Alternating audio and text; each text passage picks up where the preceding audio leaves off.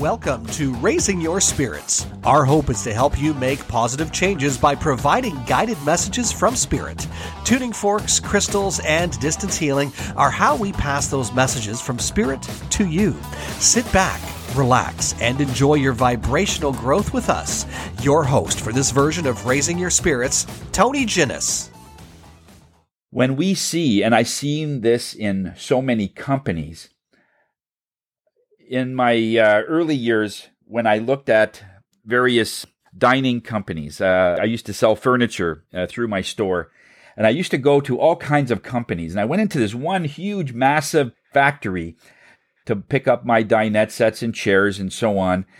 And everything was packaged so professionally. It was really meticulous. It was great. Big factory. Then I went to some of these smaller mama and papa shops to pick up other dining sets because I like to have a variety.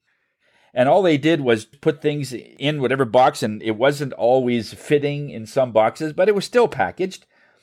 The thing is, they did it all themselves. By doing it very economically, the first sign of an economic recession, the big company folded. Where the small mama and papa company, I believe, and this was going back about 15 years, I believe they're still in business today because they did things small. So, in other words, don't look at the way that you're doing things as a fault. If you're doing it that way, it's very economical and you're doing it cheaper rather than having one person in a small company do it. They had five people doing the same job because of the hierarchy. Another one. Oh, this is my favorite. Proof. You have to prove that you're worthy to me. You have to prove that you're smart. You have to prove that you can do the job. You have to prove that you have some way of showing that you're awesome. Don't look at it as proof. Look at it as I'm going to demonstrate to you what I do. Never call it proof. It sounds the same when you say it, but when you're demonstrating, you're just demonstrating. When you're proving something, it means you're not actually talking to them because the energy of proof means you don't believe that you are this great, capable person.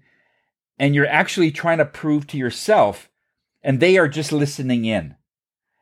That's the difference.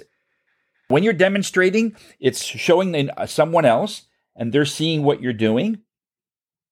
But when you're proving, that's there's part of your energy in there that you doubt that you have it. So you're proving Yes, that I am a good person. You don't need to prove anything. Somebody that sees a good character, they see it before you even open your mouth. They can just feel your energy. There's no need to prove anything. Be very careful when you're trying to prove something to anyone. Whether it's neglect or injustice that you had as a child, these will all end in some kind of rejection type energy. Again, it's not you being rejected. In one of the sessions I had recently, where the uh, the person said, "This is what they did to me, and I felt rejected. Why would they do that to me?" Spirit says, "Hold on, they didn't do it to you. If you wouldn't have been there, and somebody else would have taken your place, they would have done that same thing to them." So, in other words, it is not you you were there. It's like collateral damage. You're there. It's nothing about you. So be very careful when you say the words. But it's only words, it's not that big of a deal.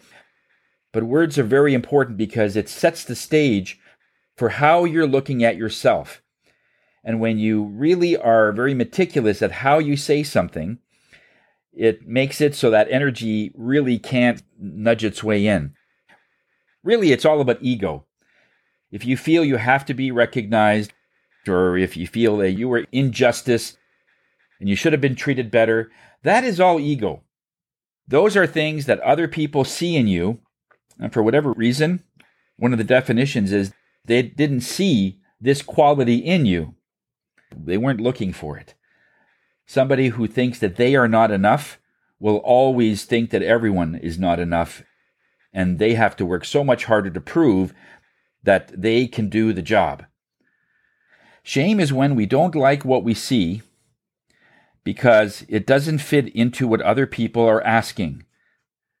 Like the simple, different vocabulary when we say, the world is rejecting me. Or you could say, I was in this particular time and place, and I was involved in a rejection. It sounds different, doesn't it? But it's a vastly different vibration when you're in there and they rejected you for whatever reason. A father that never visits his son for whatever reason. I have a clip from Prince of Bel Air. Will Smith starred in that particular sitcom. And there was a point in there that he was living with his uncle. He's now 15 years old, and he's never seen his biological father. Never came to any of his birthday parties, not even a card. He just left at a very early age. Don't even remember him. Do you see the words that he used? Why does he not want me? After all of that, he's still looking for approval. So you can really understand when you ask the questions, why does he not want me? That there's no answer for it. And that's sort of the silent trap because there is no answer for it, and we're looking for answers. So when we say, this is what it is, he's missed 14 or 15 years of the best life that I could have given him, and it's his loss. What do I need for me to move forward? What do I need to move forward? And Spirit will always have answers for those kinds of questions. Just be careful of the why questions because it's very difficult. And as you can see, it's painful for some people. This has been going on for quite some time. A big part of our population, in some way, they feel they've been rejected about and at something. From when you were growing up, there must have been some time when you felt that you were ostracized or you were taken off to one side or you weren't picked for the baseball team or the basketball team or you tried to ask somebody to go to a prom, and heaven forbid if they said, No, I already have a date, or No, I don't want to go, you feel that there's something wrong with you. What happens to that is we take what we feel is rejection and we go to the point where we stop talking. When we stop talking, all of a sudden there's stagnation comes in then we don't want to apply for a better job because fear that we might get turned down for it. We don't want to get into business for fear that we're going to fail. We don't want to get married for fear we're going to get divorced. But do you see what happens? It affects your whole life. And we know that when you keep up and when you persevere ahead and don't look at what you feel is being rejected or the failures you go along the way, that eventually you will find your dream coach, you'll find your dream spouse, you'll find your dream home. And it's all going to come because you had the faith to keep going.